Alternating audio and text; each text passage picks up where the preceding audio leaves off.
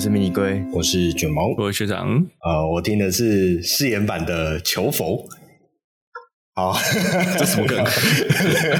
没跟上，自己去发喽。好了，没有啦，这这个这个梗要再解说下去，有点花时间，很难表现出来。好，但我只是想要跟一下梗。好，那在这一阵错愕之中，我们来带一下这礼拜的国外新闻。首先，第一题国外新闻呢，来跟大家分享一下这个二零二三年的力曼二十四小时耐力赛算是圆满结束啦。那呃，学长针对这一次的这个力曼的赛事，好像也有一些感想。那我们先来呃，先来带一下，就是说，像上礼拜我们其实也有提到，我们台湾有车手，呃，这个叫王瑞宇，啊、哦，王瑞宇嘛，对，我刚这三个字完全。完全是我印象中的这三个字，但我就是觉得怕怕的感觉念不太出来。没有，因为就是我有一种非常的菜市仔名哦，不好意思啊，是是 这是蛮常见的名字。对，可以想一下，这是王瑞宇呢，还是张瑞宇呢？是林瑞宇？OK，好，那这一次的这个利曼二十四小时的赛事啊，啊、呃，这刚刚刚算是结束，而且这一次好像是第一百届，是不是？对，刚好是一。百周年哦，是是是，所以也算是一个蛮有纪念性。欸、对，没有错。嗯、然后是，我觉得就是结果也算符合很多人的期望吧。哦，是是是是是。我们要先讲结果吗？欸、还是你要先带一下其他的东西？哦，好，我不太确定我能够带到多少东西啊。哎、欸，我想先确认一件事情，这一场利曼赛事他们是不同的集聚的车款混赛吗？还是、啊、力曼一直应该是说。W，我们先讲了哈，我们现在在讲这种耐久赛，嗯、就是 WEC 耐久赛，嗯、有三场是二十四小时的，嗯，是利曼、Daytona 跟 Caesar。那那，诶、欸，我应该没有讲错了哈。那总之，嗯、总之也还有其他的耐久赛，就那种六小时的，嗯、然后在其他不同的赛道，所以并不是说，诶、欸，这个利曼就只有这一场哦，不是，它只是 WEC 耐久赛的其中一站而已。嗯嗯嗯，然后。对你讲的没有错，它是所有车混在一起跑。嗯，你你你二一一一场就要二十四小时嘛，你不可能说把这个这个那个 Hypercar 跑一跑二十四小时，再换 GT Car 跑二十四小时，那时间没那周末没有那么长，它是全部混在一起跑。对，所以它就 Hypercar 有 LMP Two，然后有那个 GTE、GT Pro、GT On 这样子，嗯，就是各组别混在一起。是是是。就是一个专案管理的概念啊，就是有些事有些事情是可以同时进行、同时并进，然后在同一个时间点到达啊，这样子。好，那所以这我觉得这也是好看的地方，就是其实赛场上的速差很大，嗯，所以。为什么说它好看就会出意外？哎，我记得利曼它也是环形赛道，对不对？哎，对，绕圈圈，所以所以它其实是会追到慢车，快车会追到慢车，很容易就追到了。我举个例子，像这次的冠军车啊，我先不讲哪一台，冠军车跑了三百四十二圈吧。嗯嗯嗯，然后第二名大概第二名跟他差不多，然后下一个级别的第一名大概就差了十圈。嗯哦。差蛮多的。等一下，除了拉力赛之外，有赛道不是环形的吗？嗯，好问题。赛道应该都是 都是都是头接尾的吧？哦，这是个好问题。对啊，因为因为我我想，可能我这个描述可能有错误啦，就是有些我不确定是不是有些赛事会是只跑一圈，有这种可能性吗？只跑一圈，大部分都是。诶，应该这样讲，如果你说只跑一圈那种，不太可能。我觉得比较少，因为一圈通常都很短。哦，是。但力曼比较特殊，力曼其实一圈蛮长的。呃，对，我印象中是蛮长的。然后因为它有大直线，它有非常长的大直线。是。然后像啊，像纽柏林哦，纽柏林的一圈就很长，纽柏林一圈大概是二十公里嘛。哦，我觉得大，我主要讲北环，南环就是比较我们熟知的那种，可能一两分钟就跑完的赛道。嗯嗯。那北环二十公里，你要套圈可能就没有那么容易了。嗯嗯。那。为什么我刚刚会提到这个混跑的这件事情？但是其实因为其实这一次的赛事啊，在最一开头的时候，其实就有呃呃，我新闻稿里面是有这样提到，就是有法拉利的四九九 P 以及 Toyota 的 GR 之间互相在零一零，嗯，零一零是在互相的去做攻防，对吧？那呃，当时看到这两车款的时候，就会觉得，好像这两个车款其实是混在一起去做比较的哦。这也是、哦、没有没有，他们是同一个级的哦，他们是同一级的。同一个四九九 P 是四九九 P 跟那个 GR 零一零都是 Hypercar 级别哦哦，它是同一级，okay, okay, 了解了解。所以其实它不是普通的普通的那个啦，不是普通的 GR。对对对，不是我们所认知的路面上会看到的 GR 车的原型车 GR 零一零，有有有有。那再来是还再来是这个，还有一个是 Peugeot 的 Nine Cross Eight 这一款车，对，这一款车好像也是算是一个蛮在初期也蛮有蛮有成绩哦，讲在这样怪怪的，也不算，就是大家蛮对他蛮期待，因为第一个真的说它出来的造型很特殊，无尾翼设计。然后他觉得说，难道 Peugeot 有什么法宝吗？呃，就是黑科技这样。对对，其实 WEC 立曼二十四小时已经不是第一场了，其实前面已经跑了好几场了。嗯嗯嗯。那那时候大家就一出来，大家就觉得哦，Peugeot 出来，然后这个没有尾翼，是不是有什么黑科技？难道他们真的有什么隐藏的这种大家不知道的技术吗？后来前面这几趟跑完，证实真的没有，真的没有。跑就终究是跑就这样子，就是目前跑完成绩不算太好。嗯。我们这样子讲，到时候又有人要生气。好，然后另外再来是，似乎这一次的凯迪拉克的团队算是有蛮蛮超乎大家想象的，是不是？在二十四小时的赛事，不管是 Hypercar 或者是 GT Car，嗯，凯迪拉克都有不错的成绩。嗯哼哼哼，是是是。然后另外是 Porsche，呃，Porsche Porsche 的品牌在这一次的表现，其实看起来没有到很 OK 啊，就是不如大家预期。对，这是比较失望的。是是是，他他的这个不如预期是单纯就是跑跑不前面而已吗？还是他有一些什么有意外失误啊？有意外，意外，但是他在出意外前就已经脱离领先集团了。哦，就等于那个意外只是算对，就是只是提前他的退场而已。嗯哼哼哼，是是是。目前有看到的是，好像是。呃，五号的 Porsche 九六三有遇到技所谓的技术性的问题，嗯、呃，让这样的这个最终的排位是有下降，没有办法得到不错的成绩。那目前这样看起来，哦、呃，好，那是不是方便学长直接跟我们来介绍本次的这个 OK 算是第一冠军、啊、呃，我想大家对大家比较关心的哈，当然就还是 Hypercar 级别。那其实这个利曼这一次是我们之前有稍微简单介就是利曼，其实这一次啊，它是有两种车混在一起跑，在 Hypercar，它有 LM。H，然后跟 LMDH，好、嗯，但其实那个 DH 是另外一个规格，那是跟美国戴通纳的另外一个耐久赛赛事合作的车规型。那总之，他们把这两个归在一起跑，然后这次当然就我就直接破题了哦，就是说这个结果让符合非常多人期待，就是法拉利拿了冠军。那法拉利其实是今年相隔了非常久。回归耐久赛事的 Hypercar 级别，法拉利一直都有在 GT Pro，就是 GT 组别那个跑车组别。有参赛，它的车型有参赛，但是 Hypercar 已经很久了。嗯、那一战今年刚出战，今年就夺回夺下百年利曼赛事的冠军。其实讲真的，他、嗯、现在总积分还是输 Toyota 了。Toyota 之前在这边已经连霸了五年了。嗯型 GR 零五零到 GR 零一零已经成连霸五年，等于今年的连霸被。法拉利干掉，嗯嗯，然后更重要就是法拉利在上次利曼拿到冠军已经是一九六五年了，哦，哇，好好遥远啊，非常遥远，所以这个我觉得是一个等于是阔别了将近五十年后，那法拉利重回。冠军宝座，我觉得这个就纪念性意义蛮高的啦。嗯嗯嗯嗯，对。那那那另外一个就是说，这次其实他法拉利出了两台车，那这这两台车其实呃在排位的时候就是分居一二位，五十号跟五十号跟五十一号，五十号在比较前排位的时候。那其实这个有有一个小缺憾是在开赛前没多久，一个礼拜左右吧，好像一个礼拜到两个礼拜，那个 Toyota 被加了 BOP，他的车子被加重了，被大会要求。加重，那预计他们加重其实一、嗯、一圈就输掉一到两秒的秒差。好、嗯，但是 Toyota 也接受，好，这算惩罚机制吗？还是不是？是其实 BOP 是一个 bad，就是它叫做呃，它其实是一个平衡机制，就是因为你的车、嗯、有些动车子它可能有一些优势啊，不管是动力的优势或什么优势，哦，它可能在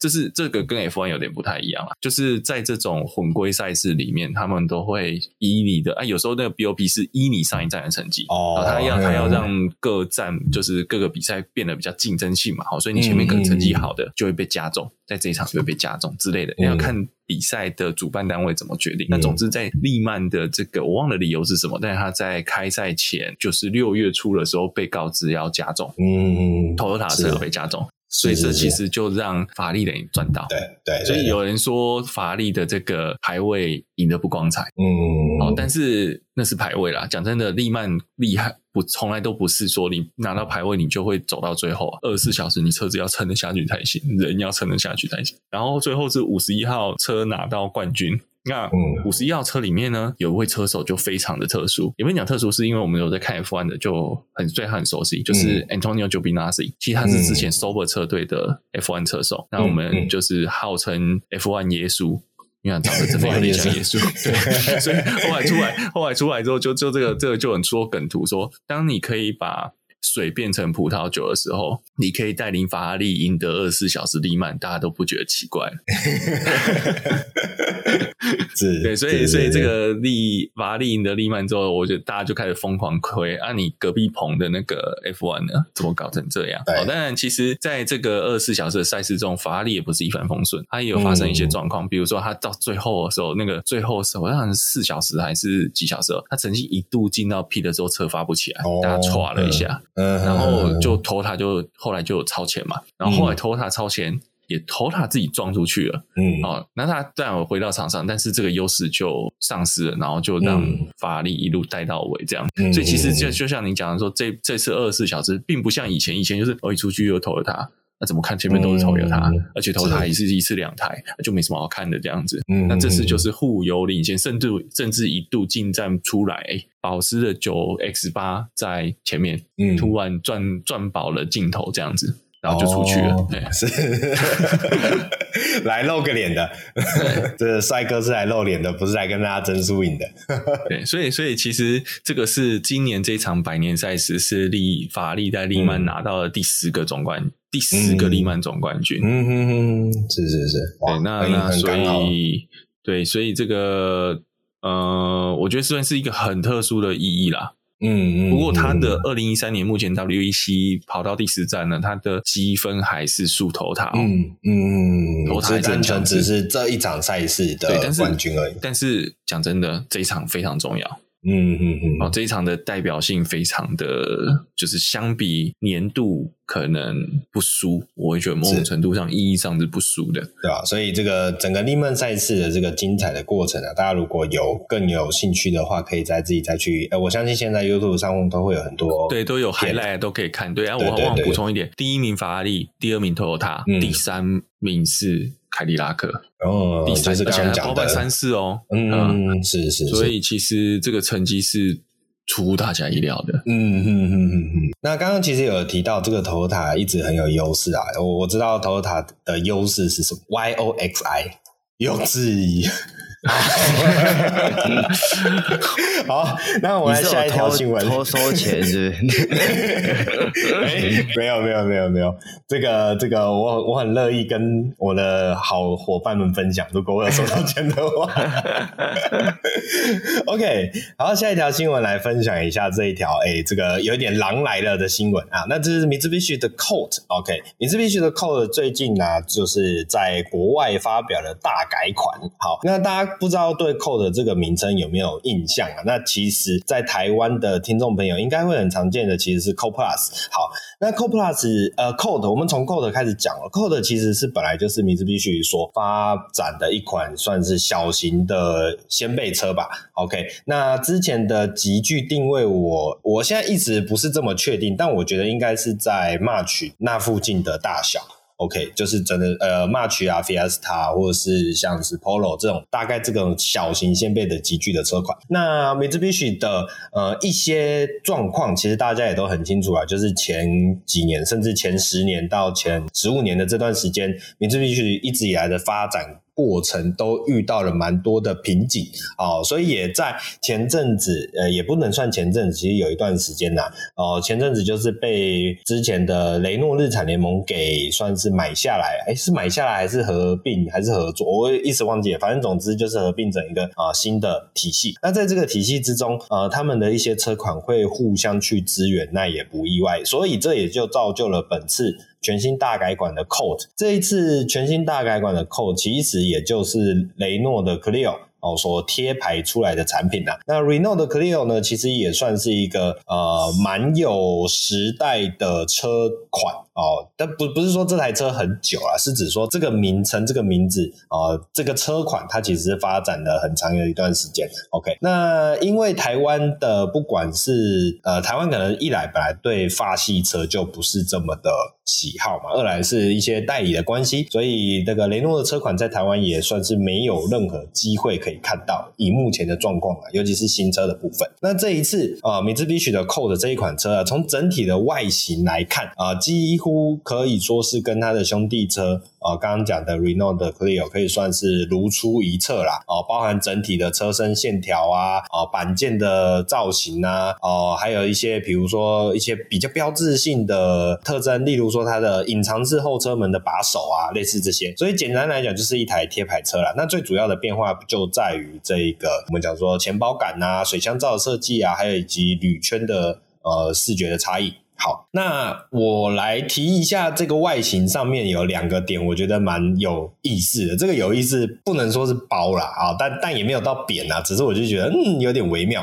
好，那就是其实，在原本的 Renault Clio 啊，呃，雷诺的这个车标它是一个菱形哦，这中间一个站立的菱形的这种造型。那在 Clio 的部分，它的这个菱形的这个车标就往上哦，我们讲说一般。把车标放在水箱罩之上嘛，但是呃，Clio 这款车呢，它就往上突出到了引擎盖，所以你在正面看，你会发现这个引擎盖会有一个很明显的缺口。好，那这么样的一个缺口在，呃，我们讲说引擎盖要沿用的情况下，所以同样的缺口也发生在 Mitsubishi 的 Colt 上面，所以这个这个缺口就很微妙的把这个 Mitsubishi 的三菱标啊压在这个缺口上啊，这是我觉得有点微妙的地方。再来是本次的。这一款车头啊，它也是延续了 Mitsubishi 目前的 Dynamic Shield 的这么样一个设计。那 Dynamic Shield 的设计，其实大家可以回想一下，目前啊，三菱的车款在。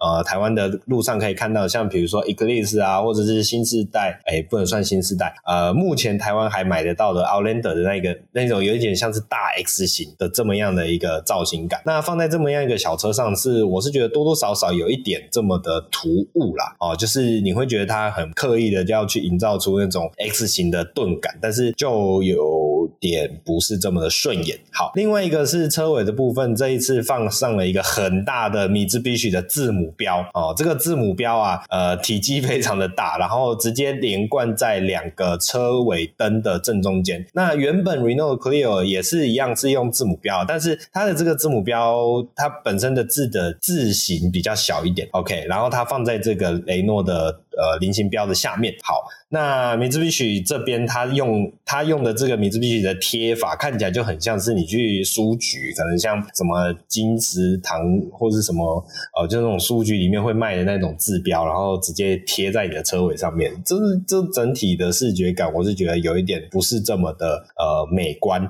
OK，好，那毕竟是一台贴牌车嘛，那就是以省钱为大前提啦。OK，好，那因为这款车离我们比较遥远了。所以我们就不针对它的细节去多做详述，主要是这一款车在呃相关消息发布的时候，国内就开始有一些传闻，说什么哎哇，居然说这个 Colt 有可能会国产化嘛？也就是说，呃，这个万年老样机 Colt Plus 终于有机会啊、哦，跟大家说再见，然后换上一个新世代的产品。结果呢，后来好像有一些呃记者有在车媒记者有在跟原厂去做询问啊，表示其实不不太有可能哦引进这一款车，就是原厂啊、中华三菱原厂目前并没有相关的计划。所以为什么最一开始会有这么样的一个消息出来？我觉得也是还蛮有意思的，蛮特别。那这边就是跟大家做个分享啊，算是一台呃离我们有点遥远啊，比较没有机会见到的车。好，接下来下一条新闻来分享一下的是 Cybertruck。Cybertruck 其实这个在发布之初啊，就算是引起了非常大的轰动嘛，所以后来也。也就是开放原厂开放，算那叫什么预定哦？原厂开放预定之后，其实订单也是不断的涌入。但是呢，过了好久了，一直的这个整个 Cybertruck 的发售日期一直在延后。那目前呃，最近就有一就有外媒引述到了一些吹哨者所提供出来的内部文件资料。那这个内部文件资料是说呢，其实特斯拉的这一款 Cybertruck 啊，一直有遇到很呃问题，工程上的技术问题。那尤其是像比如说 Alpha 版的这种四座车哦，就有遇到什么。刹车的状况啊，然后车身的密封性不够啊，然后比如说什么这个悬吊系统对啊，刹车力道不对啊，然后还有这是什么噪音很严重的，诶刚刚讲的车身密封嘛，所以它会影响到这个噪音，其实很容易就进入到车厢这种所谓的比较偏向 NVH 的问题。然后最后是其实最终能够达到的的车辆的性能与当时他们所开出来的目标也有所差距，这也就导致整整个 Cybertruck 上市啊推出的交车时程。其实一直在往后延，然后一直没办法呃如期的交付，所以这么样的状况其实是在在的显示出 Cybertruck 这一款车啊，不管是讲说呃大家一直在之前大家一直在推测到底发生什么事情，其实算是蛮贴实啊、呃，这些消息算是蛮贴实目前的状况。那只是当然啦、啊，就是对消费者而言，最重要的还是到底什么时候可以啊、呃、真的拿到这一款车，应该才是他们真正最在意的事情啊。那目前呃目前。好像是在目前原厂好像是公布第三季要交，对不对？我记得之前有一些消息是这样子，我都觉得有交了再说，有交再说。举举个例子啦，就是那个呃、欸、Model S 好像在台湾这两年交车了。哦，是是，哎，但是之前要说要到 Q 三呀 Q 四吧。嗯嗯嗯嗯，这应该不是国外国内新闻的其中一条吧？诶，不是，OK，太 minor 了，不想要讨论这样子。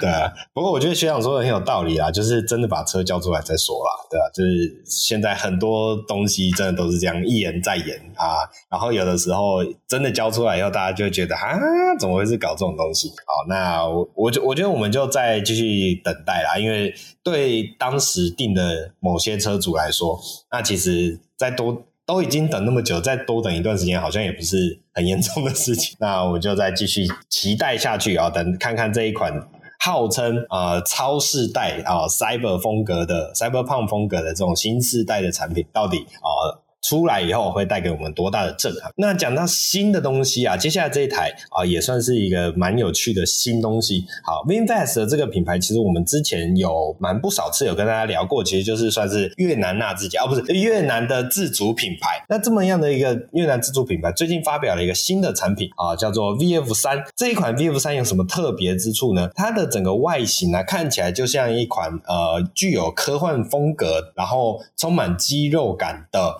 呃，Suzuki 的 Jimny 啊，这么样一个可爱啊又看起来蛮实用的东西。那简单来讲啊，它就是一款小型的呃电动修旅车。那这个小型的电动修旅车呢，它走了类似 Jimmy 的这种比较呃 outdoor，然后比较粗犷风格的呃外形设计，所以你会觉得这整款车啊看起来就很像一个更壮一点，然后肌肉感更强劲一点的 Jimny。那想必这种造型感也会吸引蛮多年轻族群啊。那甚至是这一款车的推出啊，它的最主要的目标就是要成为所谓的国民电动车。哦，OK，那这个造型上面大家可以自己再去细细的看一下啊。整整体来说，我觉得就是非常的呃可爱，但是这可爱是在帅气之中带的可可爱哦，就是你你可以想象居民给你的感觉，然后你再装上一些有点强化它的造型的车身套件，大概就是这一款车会看到的那种视觉感。那这一款车的车长啊，只有三一一四三米一的这样一个呃尺寸了哦，算是比现行款的 Suzuki Jimny 更小一点点。那方正的外形再配上这个三三门的设定，所以其实真的非常适合一些啊、呃、年轻族群啊，或是这个甚至是两人人生活这么样的一个设定风格。那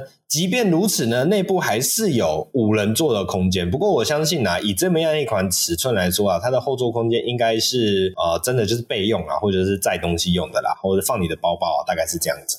OK，那目前这款车的相关的动力规格其实还没有明确的讯息啦，只是说呃整体的价格也许有机会压在台币五十万以内啊。那不过讲到这里，我们就要再强调一下，这个是当地的呃价格，不是因为这款这个品牌毕竟台湾没有嘛。那之后要进来的几率，我觉得目前看起来也不大。好，所以我们只是再强调一下，不会有外汇商想要进。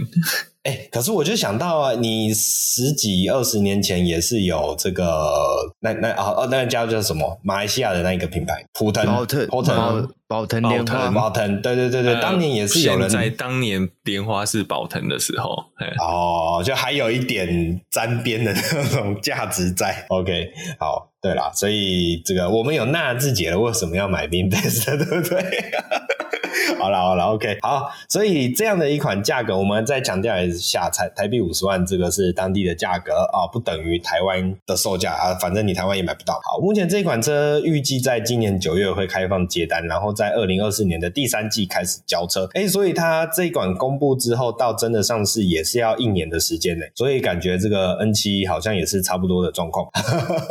好好，那另外一个点是，我觉得这一个蛮微妙的地方是，之前我们也讨论过了，小车的开发成本其实相对来讲会是比较高的，但是也是有越来越多品牌，他们还是在开发这种小型车。所以这样的小型车，它到底对于车车企哦，车企哦，听起来好直。OK，汽车呃，这这这这这集团好 或者是品牌、嗯、汽车品牌 OK，对于这些汽车品牌而言，这样的一个产品到底能不能有回收，以及他们的市场利基点在哪里？我觉得这也是我个人蛮好奇的地方啊。也许未来有越来越多这种小型车款在更多出现了之后，我们有机会再来做这方面的讨论。好，下一条新闻来聊聊 Volkswagen。呃，两位对于这个 Volkswagen 有想到，如果你要讲一个非常标志性的产品，通常会想到什么啊？一人一人讲一台 Golf，Golf，好，我会想到。T 系列哦，也是 T 系列，哦、好，也不意外啊、哦，真的是这两款都不太意外。另外还有一个也是属于大众汽车非常经典的标志，那其实就是这个 Beatles 啊、呃，这一个叫做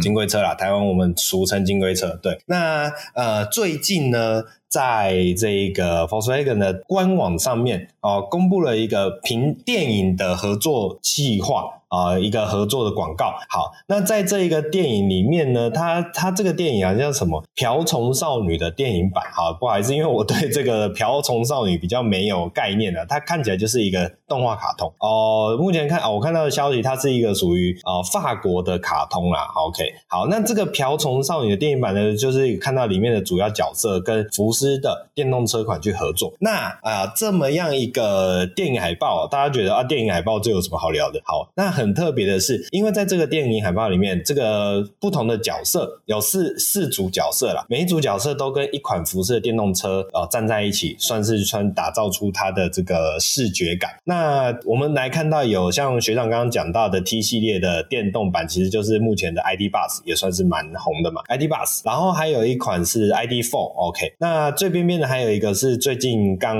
以这前阵子才诶，以之前是用 ID Vision。的这个概念车的形式推出，但最近其实也有那个木蛮多呃量产版本的，号称承接帕萨地位的那一款叫做 ID Seven 吧，如果我没记错的话。对，ID Seven。对，ID 7就是轿跑版嘛。对对对，轿跑版。对，好，那站在最前方的 C 位的这个瓢虫少女主角旁边的，居然是一款红色的，然后带有非常 ID 味的福斯金龟车。好，那这是不是因为因为你你要想到的是，我们刚刚后面啊一开始讲的这三台车款，ID Bus，然后 ID Four 跟 ID Seven，其实目前都已经是呃有实际量产的版本，所以在这么样的一个海报之中，C 位的这一款，我们讲说，我们暂且称它叫 ID Beetle 好了。这一款 ID Beetle 会不会是真正的在不久的将来就有机会跟大家见到的呃产品呢？这其实也是很耐人寻味啦。那其实，在二零一二年的时候，Volkswagen 就曾经推出过一款叫做 Volkswagen E-Boxster E-Boxster Concept 这么样一款概念车，那就是以当时的 Beetle 为基础所推展出来的电动车产品。但是呢，其实这一款车比较像是、呃，就是原本的 Beetle 改成纯电版，所以有点像是 Golf 跟 E。Golf 之间的关系，那这一次所海报所揭露出来的，我们讲说，呃，我们讲说叫 ID Beetle 好了，或者叫做 Electric Beetle 这样的一个设计感呢，其实是非常贴近目前的 ID 家族了。这也就让大家很期待有没有机会能够看到呃 Beetle 再一次哦、呃、出现在世人的面前。好，这么一个消息来跟大家做分享。那两位会期待金龟车电动化吗？嗯，ID 化。我会期待它电动化，但不会 ID 化，因为我觉得金龟车就是要老老的感觉。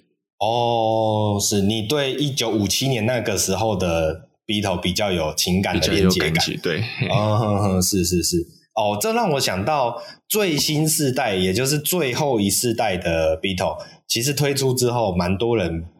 嗤之以鼻的，因为当时它导入了非常多的现代化的元素，然后看起来就是一个呃，有一种叫法也是有人叫它塑胶虫啊，哦，塑胶虫，不是大黄蜂，不是那个那个大塑胶，不是，对对对对对对对，哎，这也是蛮特别的，可是可是可是它还是金属车身板件啊，没有，它不是像塑胶车身工，宝件很多啊。哦，看起来就是没有像老 Beetle 那么的硬甲。背有那种就是硬壳状，是是。那其实讲真的啦，好几年前当电动车开始发，大家开始注意到电动车之后，其实美国就有很多的车厂在把真的，我讲的是二战那个老 Beetle 改成电动车，复科复科化了。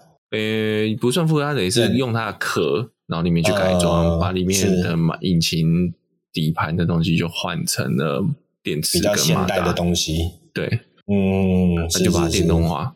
对对对对，因为 Beetle 真的是在所谓的福斯的整个经典印象里面，算是占有它的一席之地啊。就像刚刚讲的 T 系列，像 GoF 啊，这其实都是有它的很有它的地位存在了。那无论如何，我们就等后面啊，假设它真的有的话，等到它跟大家见面之后，再来跟大家进一步的讨论吧。好，那刚刚其实有聊到福斯的 ID Buzz 嘛，目前呢、福斯的 ID Buzz 也推出了正式推出了这个。长轴版 LWB 的长轴版，目前预计在二零二四年会在北美市场率先开卖。好，那除了车身加长之外呢，还有这个呃七人座的设定。另外就是电，因为车身加长嘛，所以电池容量可以更更大。那动力输出动力输出的部分也有机会进一步的来增加。那最主要的 i 呃长轴版 LWB 的这个长轴版呢，主要就是在车长以及轴距的部分增加了两百五十 mm，所以呃车长就来到了四米九六二，哇，好好像有点大，四九六二。然后轴距来到了三二三九，好，这么怎么样一个设定，就是比较去切实北美市场的应用吧。我自己觉得就是呃，这个比较大的空间嘛。好，那另外一个点就是这个 ID bus 的这个重返北美市场的话，也可以去呃，因为我我记得很多在早期的美国电影或者讲说美式电影里面，大家对于那个年代有很多的印象都是延伸自呃福斯的 T 系列的车款，好，还有当时的一些雅痞的文化，这么样的一个融合，其实算是也算是蛮有这种美国精神。或是美国标志性的啊这种经典的 icon，好，所以这么样一款新的 ID Buzz LWB 重新回到北美市场，我觉得它也是一个蛮必然会走的策略啦。这么样一个状况跟大家分享。那至于 ID Buzz，好像之前有台湾的原厂，好像有说有机会引进来，对不对？就上次在讲电动化的时候嘛，呃，我印象中是这样。有有机会，但是目前富士商旅是没有没有什么表示了。哦，对，因为毕竟它、就是、它跟就福斯跟福斯商率还是不同的，算是不同的公司在处理这个事情。OK，可以可以了解，反正就是评估中、评估中、评估中这样子。那只是到时候台湾版会是 ID Buzz 还是 ID Buzz LWB？这个好像也蛮，还是其实没什么悬念，应该就是短轴版，不太可能是长轴版。我觉得台湾长轴版有点难，不过这也难说，因为以前。T 四也有卖过长轴的，嗯，其实台湾的 T 系列一直都卖长轴比较多。对啊，对啊，啊，然后那个宾士也有长、嗯、V Class 也有长轴嘛。哦，对对对对对对对，V Class 在路上也是蛮大只的。那这样看起来，反正就是等到它真的进来，就我们延续了刚刚的话题，等到它真的交了再说吧。OK，好，最后一条国外新闻来跟大家分享一下。哎，两位现在手机这个电量如何？电量充足吗？平常使用上？蛮够的，啊，蛮够的。OK，那因为我自己是用 iPhone mini 啦，那我其实随身都会携带这个行动电源。那尤其是这个我的那个叫做什么充电口坏掉以后，哦，我现在都随身带了一个大概是五千毫安时的。那种磁吸式的行动电源，那我讲这个不是为了要打广告啦。虽然如果有这个行动电源厂商有兴趣，我知道你 你你你讲这个是看有没有人要赞助你手机吧？啊，对对对对，没错没错，可以可以可以。哦，那个 iPhone 十五好像不错，都是。好，其实不是啦，其实是因为呢，最近福特有一个新的专利曝光。那这个专利很特别的是，呃，它要怎么解决电动车啊、哦、常常会发生的电力不够的问题？那就是在你的车顶上面。面背了一个 额外的电池，所以这个叫做车顶备用电池。好，那这个车顶备用电池呢，它其实。外观看起来就很像目前常常会看到那种车顶行李架，对，背书包，嗯、对。那这个这个书包上面呢，它就直接内建了一条充电线，所以你就可以从这个充电线啊，你就可以从这个书包里面啊拉，把那个充电线拉下来，然后接到你的车子上面，那就真的很像我们现在手机在在使用所谓的行动电源的时候哦，就是你自己带了一个行动电源嘛，然后甚至现在会有一些，比如什么外壳，它会做那种整合式的，让你可以。啊，把行动电源固定在你的外壳上面，然后再把这个线拉出来，你就可以做及时的充电。但是 这就其实一直以来就有人讨论过了，是不是就可以让车子也有类似行动电源这么样的一个产品？但有些人就会觉得说，那不就是脱裤子放屁嘛？你就是多了一个东西在那边，然后你车子平常在行驶时候还要呃去承受它的重量，然后去增加你的能耗。所以这么样一个东西，到底它有没有它的意义存在？我觉得也是一个值得讨论的地方。那福特的这一个行动电源也不是很单纯的，就是一个外壳把电池包起来而已。其实也不是，因为它在外箱的部分有设一些，比如说通风的开口啊，或是远端遥控的阀门呐，甚至可以为电池做散热或是防水的一些提供的功能性啊。哦，那当然你这样背着一个东西嘛，不只是对你自己的车子可以充电嘛，它看起来也可以为别人的车子充电。好，只是这样一个东西，它到底有没有它的意义存在啊？真的是就是。可能会需要很多的辩论啊，两两位觉得这样的东西有没有它的存意义存在？我觉得有它的需求。但是适不适用很难说，因为它其实有会面临几个问题。第一个是，它不可能，它不像我们行动电源一样可以一边用一边充啊。嗯，因为它今天是它并不是直接接了电池电车的电系嘛，它是等于是行，等于是外面一个快充站的意思。所以你也要停下来的时候才可以充。嗯，好，这是第一个问题。目前的车子都是停下来充的，对不对？就是没有车子可以边开边充啊。对对对，就是我的意思是说，它的一些有安全锁、安全机制。对对对对对对对对，没错。对，因为你电线就被拉断了嘛。嗯，这是一很很好理解的一个逻辑，所以这是第一个事情。它不是等同你等效有假设是一多一倍啊，不是等效有两倍的电量，是因为你那一倍要停下来的时候才可以灌得进去。你对下面的电池，而且而且你在灌的时候，其实也是得要等待，它一样有充电时间的需求。然后另外一个就是说，我对电池放在那么高的位置是觉得，除了扣扣除撇除你刚刚讲那个呃耗能的部分，等于等背了一个也很重的东西在。车上嘛，对对，然后另外一个问题就是，诶，你不止背在车上，你在背在车上位置很高的地方，哎，对对对对，所以那对整体重心，对，那对整个车子结构跟，但如果会放上面，福特大概已经测过了啦，嗯，但是对整个重心是影响很大的。对，而且而且，其实电池组这种东西一直都是很重的，尤其是现在的电动车来说，电池包本身就是一个很大的车重来源。嗯，所以你这么样一个东西放在车顶上，你不不只是结构的问题啦，还有考量到是刚刚学长讲的重心的问题。那重心其实就影响到你平常在路上行驶的时候，它的一些呃车身动态。好像比如说你过弯的时候，是不是就得减速到只有十五才有办法过弯？不然你的上面的这个整个重量就把你带出去了，这也是有可能的。所以这么样一个新的技术呢，哦、率先被福特哦、提出申请专利，但是它到底有没有办法实用化，这也是一个哦待讨论的问题啦。好，那以上就是我们本周的国外新闻了。接下来请乖乖来帮我们带国内新闻吧。哦，那第一则国内新闻呢是南洋实业呢在上礼拜发表了现代的途尚 L Turbo Hybrid 的优油电车型，那它的价格呢是从一百一十点九万起。它这个动力编程啊，其实就是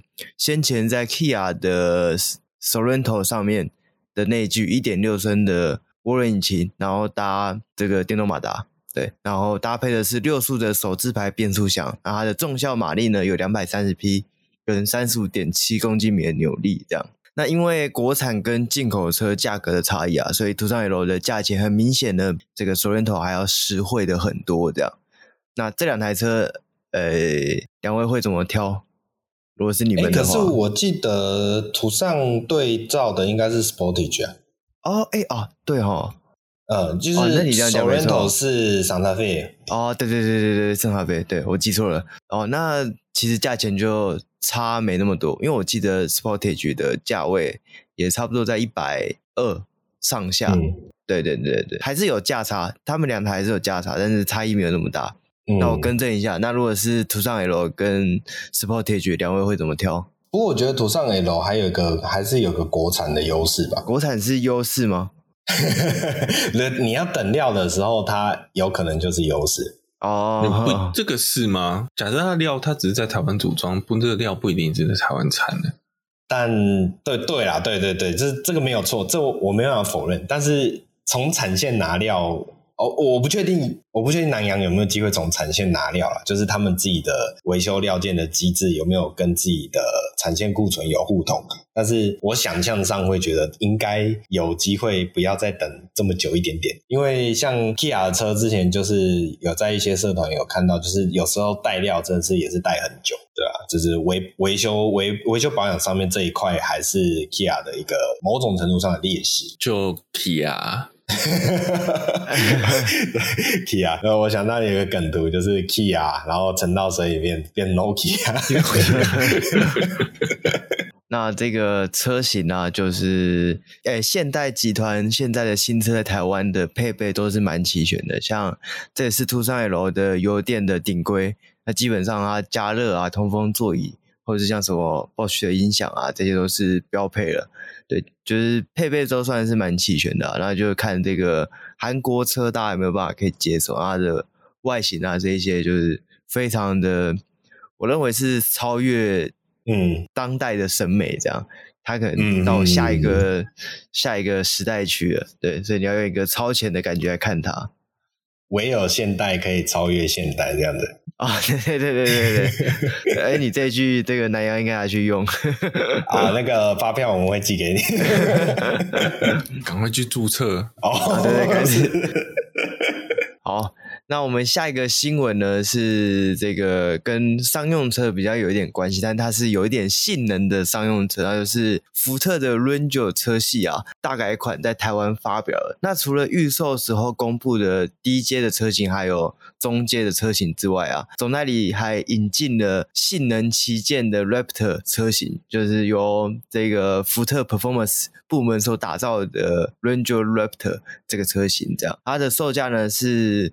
分别是低规的一百三十三点八万，中阶的一百五十六点八万，还有 Raptor 车型是两百零六点八万。那据总代理表示啊，整个 Ranger 的车型目前预接单已经超过了五百五十张，那顶规的一百台 Raptor 的车型已经完售了。这样，我就想说，哎，车他都没说要卖，然后就可以完售。那这些订车的人他是有内线消息呢，还是他就 不管会不会？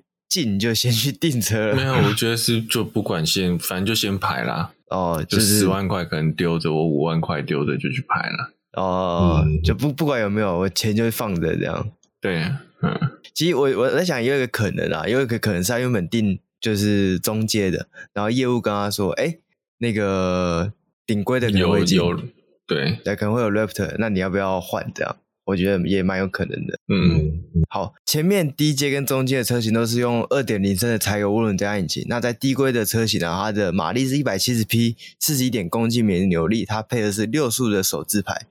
在中介部分，它的马力是两百零五匹，跟五十一公斤米的扭力，然后它搭的是时速的手自排。那在 Raptor 的部分呢、换成了三点零升的 V 六双涡轮汽油引擎，那它的马力是两百九十二匹，跟五十点一公斤米的扭力，搭配同样是时速的手自排变速箱。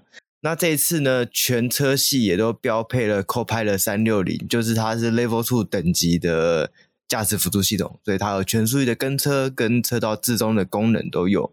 我觉得这个是我觉得最大的、最有感的改改变，因为在之前的 Ranger 上面都没有全速域的跟车。我记得它的跟车就是半套的，好像到三十就会自己取消那种。这种跟车这种东西还是要有全速域的会比较好用啦。哎，我想到一个有趣的问题，我我不确定它成不成了，就是假设今天有三台。啊，新时代的 Ranger 啊，开在这种比较 off road 的这种泥泞的道路上面，嗯，然后因为有全速域的跟车嘛，那是不是只要第一台认真的开，后面都可以跟着上去？其实搞不好是可以的，应该理论上应该是要是可以的啦。对，嗯嗯，对，有有有有点有趣，有趣对，蛮有趣的。好，那呃，另外一部分就是这个大改款的车型啊，在外形上有比较大的改变，它跟 F 一五零就是算是。福特比较代表性的皮卡，算是有家族性的这个样貌的样子啊，嗯、对，就看起来更更霸气一点，就比较方正的那种感觉。对，那两位会觉得就是感受它这个外形上的的差异很明显吗？嗯，还是没有关注过这 个？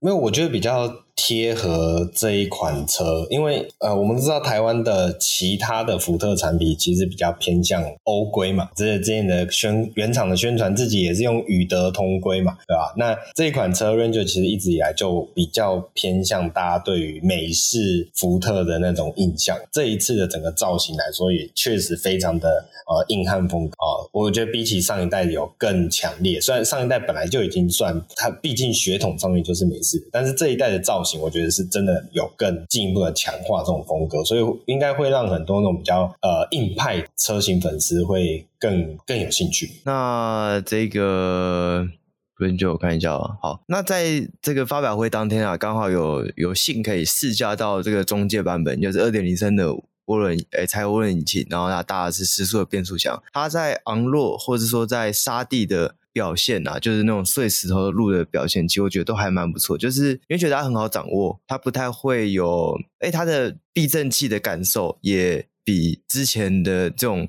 大家对货车印象中那种很硬，你没在东西的时候它很跳那种感觉，我觉得在大改款的 Ranger 上也有蛮大的进步。就是你感受到它硬，但它不是那种非常非常死硬的感受，这样。对，然后在它的自动停车，它自动停车，我觉得真的算是蛮厉害，就蛮聪明的。因为它是一台差不多五米四的车了，对于很多人来讲，开这种车在台湾停车应该算是非常具有挑战性的。因为台湾的车位都超级超级小的，很多车格，我停我的车我都觉得，哎，这个车位已经接近一半的状状态了。那它的自动停车，我认为算是好用的啊。对，就相比一些那种停得很慢啊，很。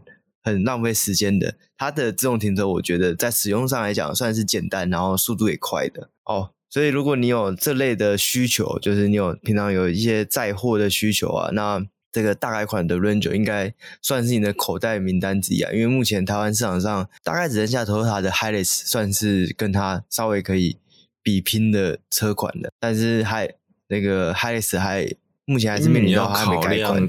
价位的问题嘛，对不对？我记得差不多，因为 Amarok 就太高了，Amarok 就很明显，后来就就消失了，对，就完完全因为卖的实在太少了。不过我觉得福斯商旅一开始的策略很奇怪，最早的 Amarok 进手牌的这种车，谁要开手牌的？我真的是完全不懂。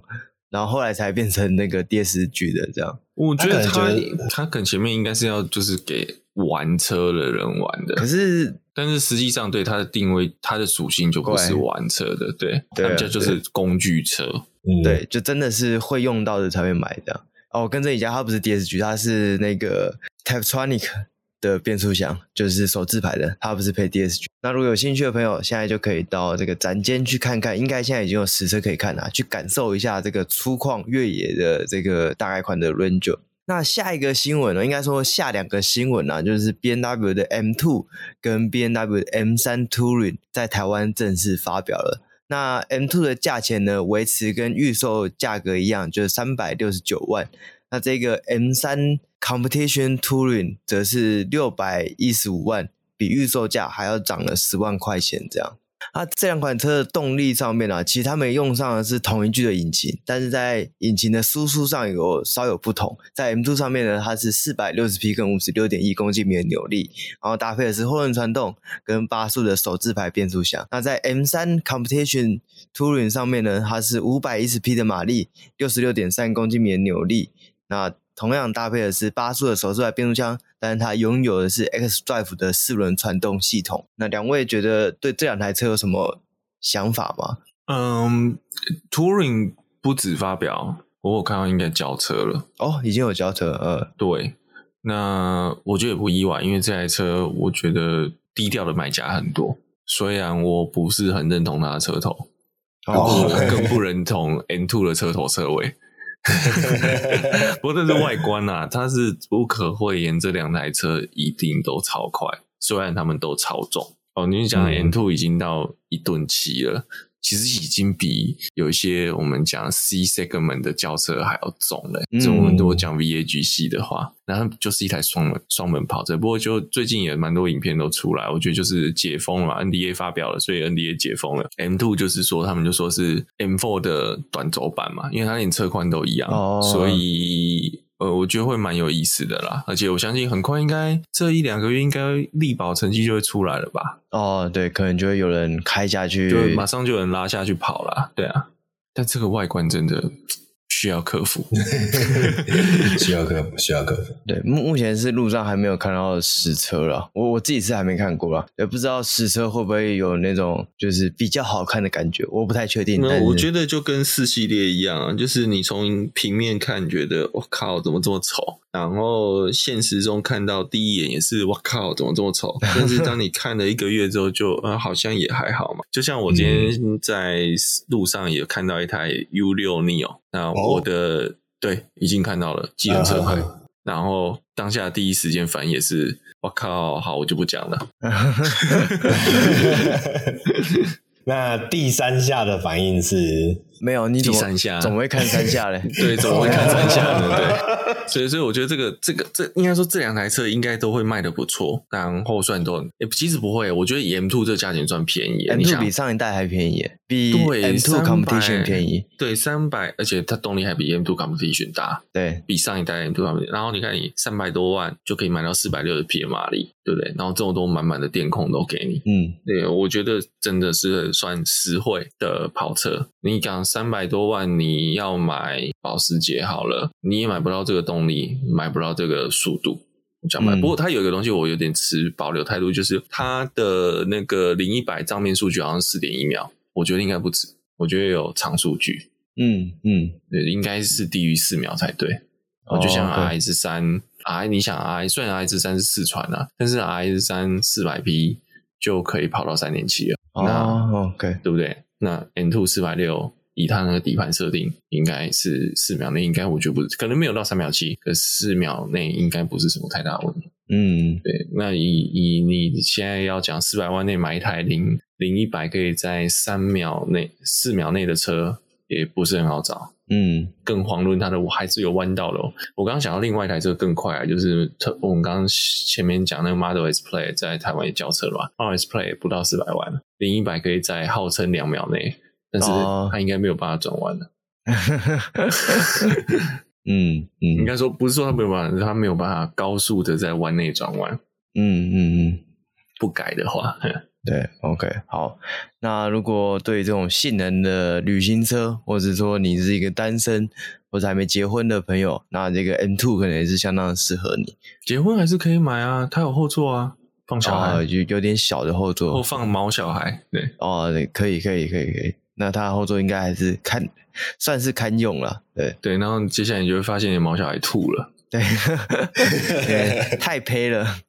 好，那接下来呢？呃，本周的国内新闻就到这边了。那要跟大家这个预告一下，就我们这礼拜呢会聊到，就是交通部宣布了古董车的专用号码牌会在今年的第四季开始核发。对，那我们会来聊一下这个古董车专用的号码牌有什么样的条件可以申请，跟台湾还有国外的。古董车的车牌的一些规则上的差异，这样。那有兴趣的听众记得要准时收听我们呃礼拜五的节目。那我们这一拜的新闻就到这边结束了。那喜欢我们的话，记得帮我们按赞、订阅、分享，然后点出 Apple Podcast 记得要帮我们评分留言。那我们下一拜再见，拜拜，拜拜。